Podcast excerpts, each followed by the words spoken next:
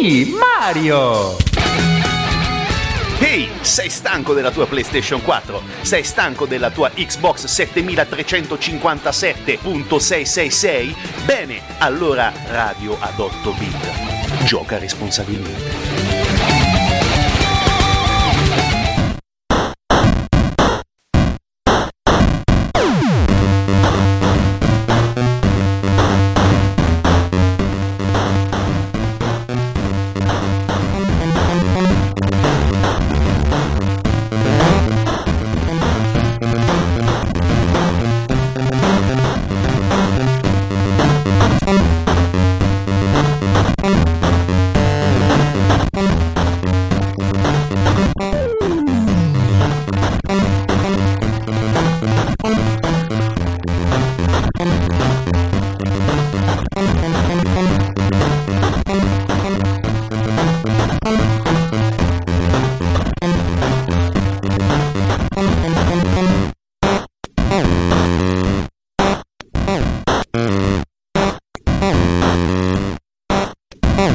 Mm-hmm.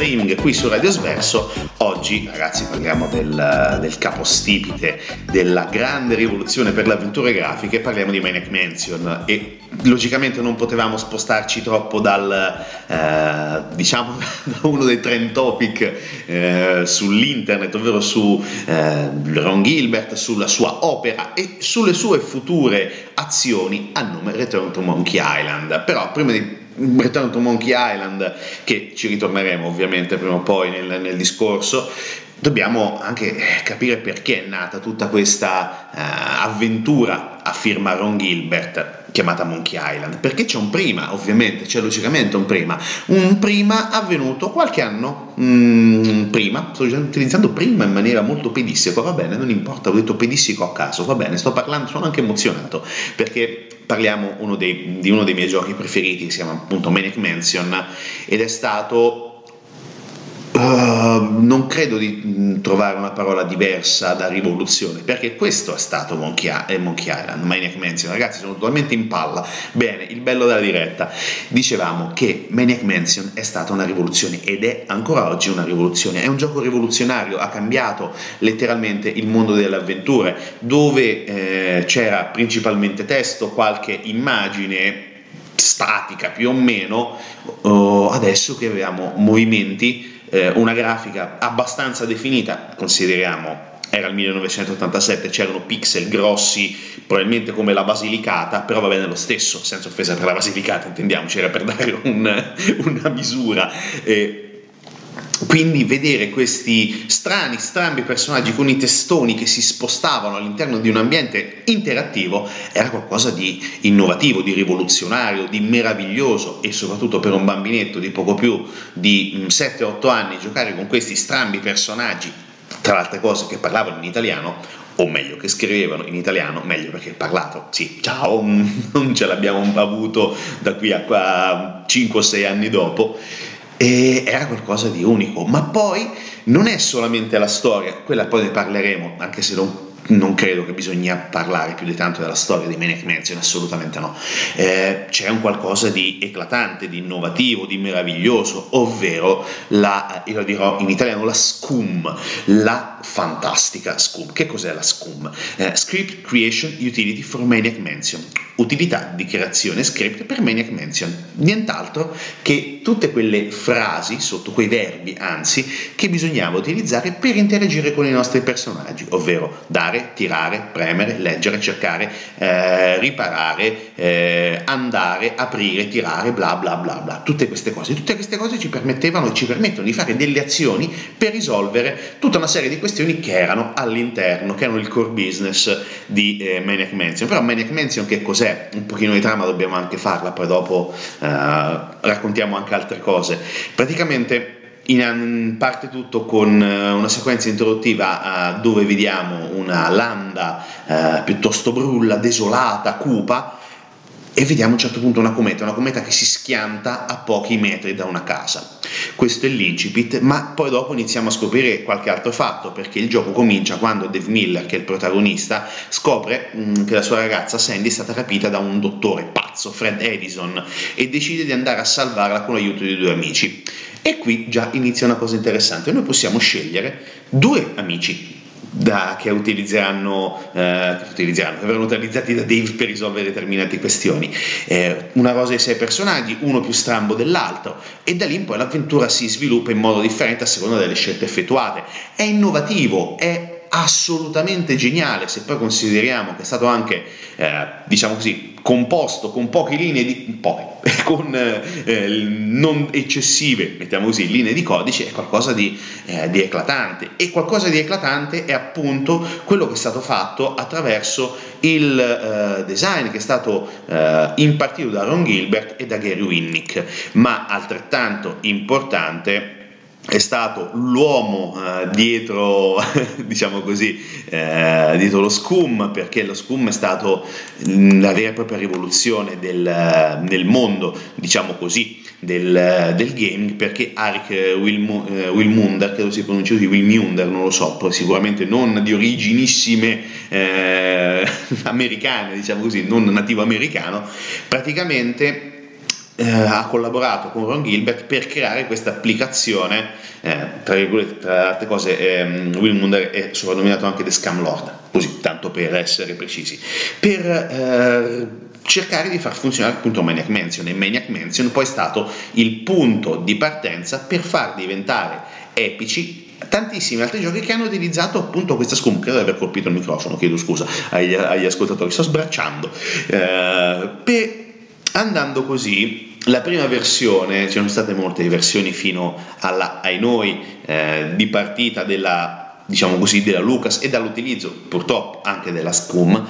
Eh, la prima versione è stata quella per Commodore 64, poi la versione originale MS-DOS possiamo considerarla come la SCAM o SCUM, preferisco SCUM, numero uno, SCAM è una brutta parola in inglese, poi abbiamo Zack McCracken sia per MS-DOS che per Commodore e poi dopo tutte le altre evoluzioni, compresa anche quella per il NES, perché anche il NES ha potuto godere di Maniac Mansion, cose fantastiche che poi dopo si sono evolute per la versione eh, diciamo così migliorata per, sempre per MS-DOS con la grafica leggermente migliorata, la versione per l'Amiga, ehm, lo Zack McCracken anche per ehm, le versioni diciamo così eh, remake, soprattutto del eh, remake VGA e quello per l'FM Towns, quindi tante cose per la Scam o la Scum fino ad arrivare ai noi alla sua ultima edizione, quella uh, con la maledizione di Monkey Island e tanto si ritorna sempre qua alla fine, fino ad arrivare alla um, rivoluzione di, una, di un abbandono quando i nostri sviluppatori della Lucas stavano creando Green Fandango, un altro dei grandi giochi eh, inventati da questa manica di pazzi, di geni, chiamateli un po' come vi pare. Detto questo, abbiamo un compito da svolgere. Noi siamo Dave insieme ad altri due amici e dobbiamo fare determinate cose. Ma non è così semplice, è ancora più divertente da capire quando si gioca perché il gioco è assolutamente coinvolgente. Sono passati più di 35 anni quasi, credo, se non mi ricordo male, dovrebbe essere uscito uh, ad ottobre ottobre dell'87 va per i 35, sbagliato, mentre invece per tutte le altre eh, versioni qualche tempo dopo, per esempio il PC è uscito per, per PC è uscito a marzo dell'anno successivo, eh, nell'89 per l'Amiga, nel 90 per il NES, insomma un po' di tempo si sono presi giustamente per riuscire a dare una forma abbastanza concreta ad un gioco che oggettivamente è molto complesso da gestire perché tante cose da fare e soprattutto in, anche in maniera piuttosto bizzarra, ma di questo ne parliamo dopo e adesso noi ritorniamo con la musica di Maniac Mansion e poi ovviamente ancora con Radio 8 bit. A tra poco.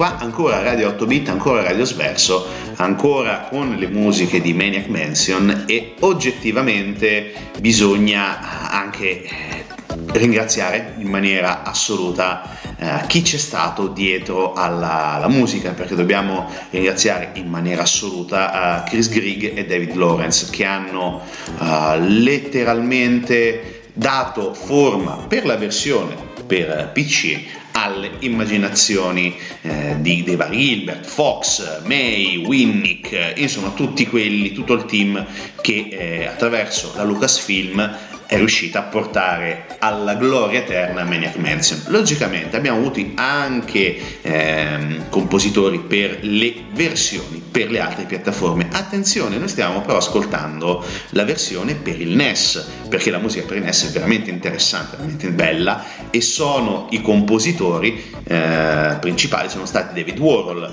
eh, George Sanger, eh, se non ricordo male anche David Days e insomma tante persone hanno collaborato in eh, maniera attiva per la gloria appunto di Maniac Mansion. Ma Maniac Mansion, come abbiamo detto, è stata rivoluzione perché? Perché anche attraverso oh, certe risoluzioni degli enigmi si potevano raggiungere eh, modi bizzarri per arrivare al finale.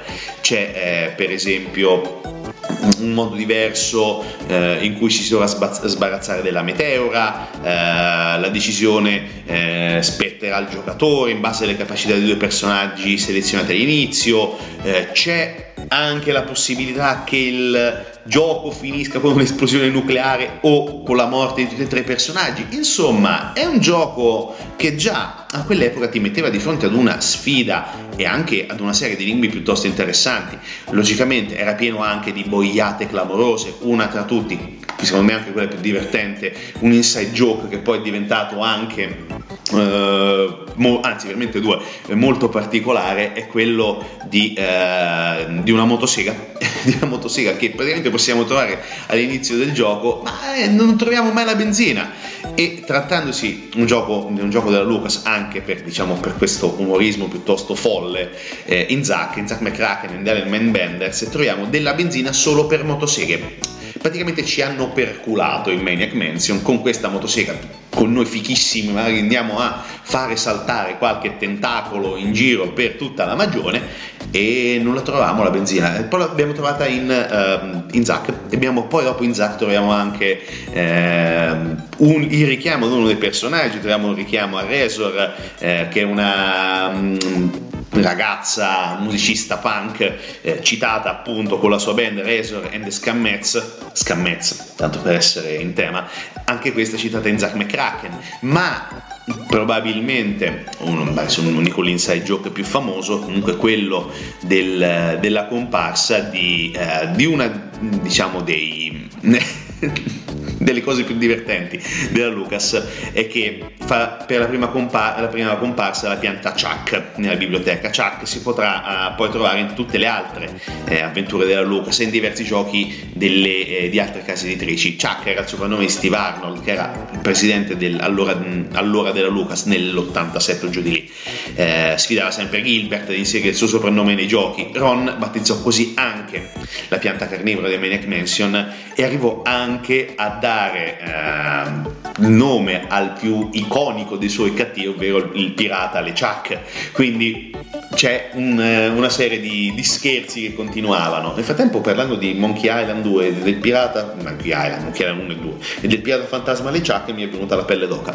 Vabbè, sarà un segno del destino. Comunque, altre cose piuttosto interessanti, almeno secondo me, perché poi ne abbiamo già parlato, non eh, in una puntata canonica, ma in un quickcast di non 2021 ma del 2020, troviamo anche un personaggio che poi ritornerà. Ritorna infatti Bernard Bernoulli, che è il nerd, il secchione, un personaggio che praticamente si spaventa anche al, suo, al suono del suo respiro.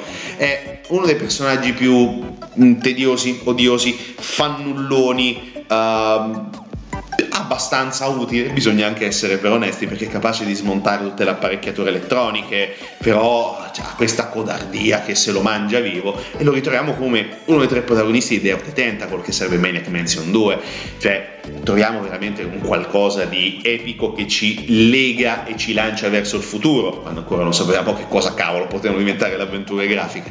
Però insomma troviamo tanto eh, in Maniac Mansion come personaggi, le caratterizzazioni sono meravigliose, tutti i personaggi sono, per esempio Sid, anche, anche lui un musicista, un musicista New Wave, sono caratterizzati in maniera meravigliosa.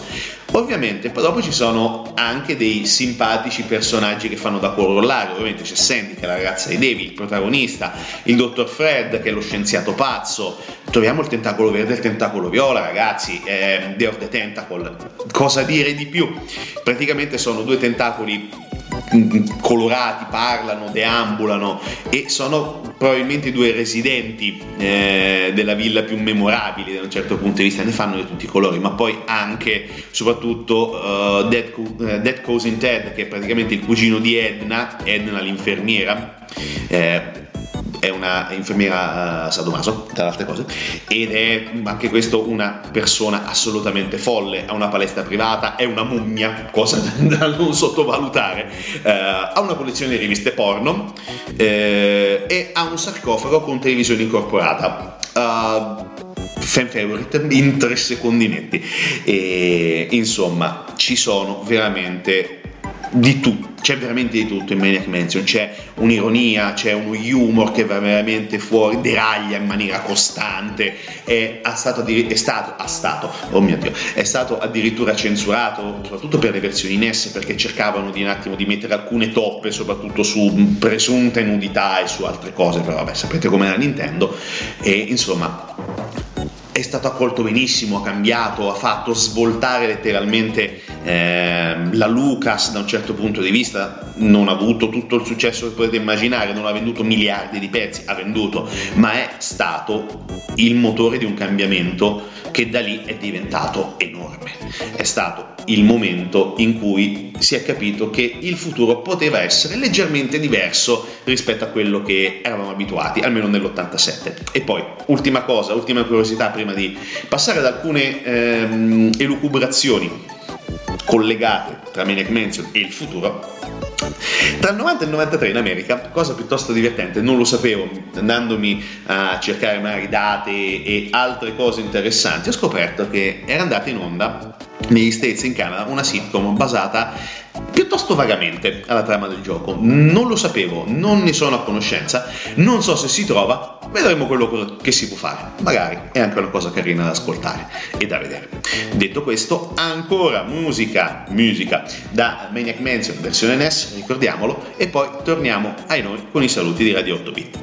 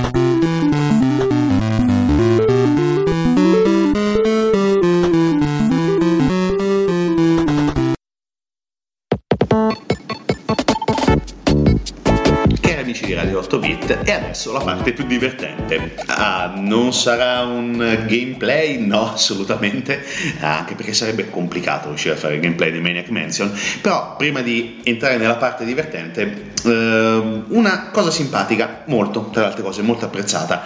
In A Day of the Tentacle, che sarebbe il seguito appunto di Maniac Mansion, girando per le stanze della Magione troviamo un vecchio Commodore 64 e accendendolo e utilizzandolo possiamo giocare a Maniac Mansion, quello originale, quindi è anche divertente, due giochi al prezzo di uno, ficata. E tra le altre cose adesso si trova anche a un prezzo abbastanza ridicolo, credo che Maniac Mansion venga a meno di 5 euro su, uh, su tutte le piattaforme di compravendita digitale di videogiochi, quindi ne vale assolutamente la pena. È un giocone clamoroso, sia lui che the Tentacle, quindi fatelo vostro, né, né, più né meno. Passate del bel tempo in attesa di Return to Monkey Island, per dirla così. E proprio qua volevo arrivare. Allora, Uh, nelle ultime settimane è logico, c'è stato un hype e c'è e ci sarà, rimarrà un hype clamoroso per Return to Monkey Island, il ritorno di Ron Gilbert, diciamocela tutta, dopo Timbleweed Park, uh, progetto fatto con il crowdfunding, ok, uh, arriva un progetto vero senza l'aiuto, diciamo così, di finanziatori esterni, o meglio, un finanziatore esterni probabilmente sì, ma non finanziatori videogiocatori. Ehm, già, ma- già, è iniziato il delirio perché sono oh, apparse, sono state diffuse le prime immagini di alcune uh, location, c'è mm, la cara vecchia Melly Island, ok, bene tutto quanto, è iniziato il caos perché oh, questa grafica, la grafica non è a pixel, non c'è la pixel art, il caos, il disagio, l'assoluto delirio. Ok, ehm, le ho viste, personalmente mi hanno intrigato, ricordano abbastanza le special edition di Monkey 1 e 2, ovviamente rim- rimaneggiate, ovviamente ancora migliorate, e però hanno generato un vespaio di polemiche. Addirittura sono arrivato, qualcuno è arrivato a dire: eh, ma con tutta questa definizione, con i pixel che non si vedono, non c'è più spazio per l'immaginazione. Ragazzi, eh, parliamo bello, bella la pixel art. Io peroro e perorerò sempre la causa della pixel art. Uh, esempio più clamoroso di pixel art in forma moderna che mi viene in mente, il primo caso, to, eh, Blasphemous, è tecnicamente grafica moderna però fatta con il concept dei pixel, più o meno, grosso modo. Cioè, si è arrivati a, a, dire delle cose assurde, hanno citato la storia dell'arte, eh, cioè veramente eh, in poche parole ci siamo resi conto che i gilbertiani sono estremamente religio- eh, religiosi. Oggi è veramente una giornata pessima, dicevo, i gilbertiani sono estremamente litigiosi, litigano, litigano per, qual- per qualsiasi sciocchezza perché è, è, è, troppo serio, è troppo scemo, è troppo ben definito, toglie l'immaginazione come abbiamo detto ragazzi, prendetela tranquillamente, stiamo aspettando il ritorno di eh, uno dei giochi più belli di sempre e iniziate a fare il delirio prima di conoscere trama, eh, sottotrame, caos vari e poi soprattutto perché è comparso, come abbiamo detto, Marre che in teoria compare solamente in un capitolo successivo al Monkey di eh, Ron Gilbert, però l'hanno fatto ritornare in canon, come si dice adesso, cioè nella narrazione attuale e quindi tutti quanti dietro a far casino e poi dietro ancora a, fa, a, a pensare, oddio, adesso se viene fuori Stan, ma Stan era ancora tappato dentro la bara dopo Monkey 2. Ragazzi, state calmi, per favore. Non c'è bisogno di dar di matto prima del tempo. Ah, segnatevelo, pronostico Monkey, Return to Monkey Island, esce il 19 di settembre 2022 Piccola previsione, previsione anche abbastanza semplice, il talk like a pirate day, quindi grossa fantasia anche da parte del sottoscritto. Quindi prendetela un po' con un po' più di leggerezza uh, hype, sì, assolutamente, come se non ci fosse un domani, però anche un po' di serenità, perché va bene eh, contestare eh, il gioco dopo averci giocato, ma avete visto quattro immagini in croce, statiche, senza sapere trama, personaggi uh, e tutto il resto, e già rompete i coglioni? Ragazzi, non avete una bella vita state tranquilli, rilassati, giocate a Monkey 1 e 2, non le special edition che avete considerato anche quelle come la blasfemia più assoluta. Giocate a Monkey Island, giocate ai giochi di Ron Gilbert, giocate a Maniac Mansion, perché di quello stiamo parlando, non sembra, però comunque parliamo sempre di roba made in Gilbert, eh? quindi state tranquilli, vivete in maniera serena, ma soprattutto non rompete i coglioni, ok? dopo questo pippotto finale, noi vediamo appuntamento la prossima settimana con Radio 8 Bit. Mi raccomando, continuate ad ascoltare i nostri podcast, giocate a Monkey, giocate a, a Maniac Mansion e divertitevi. E vivete serenamente fino all'uscita di Return to Monkey Island. Alla prossima settimana, sempre su Radio Sverso.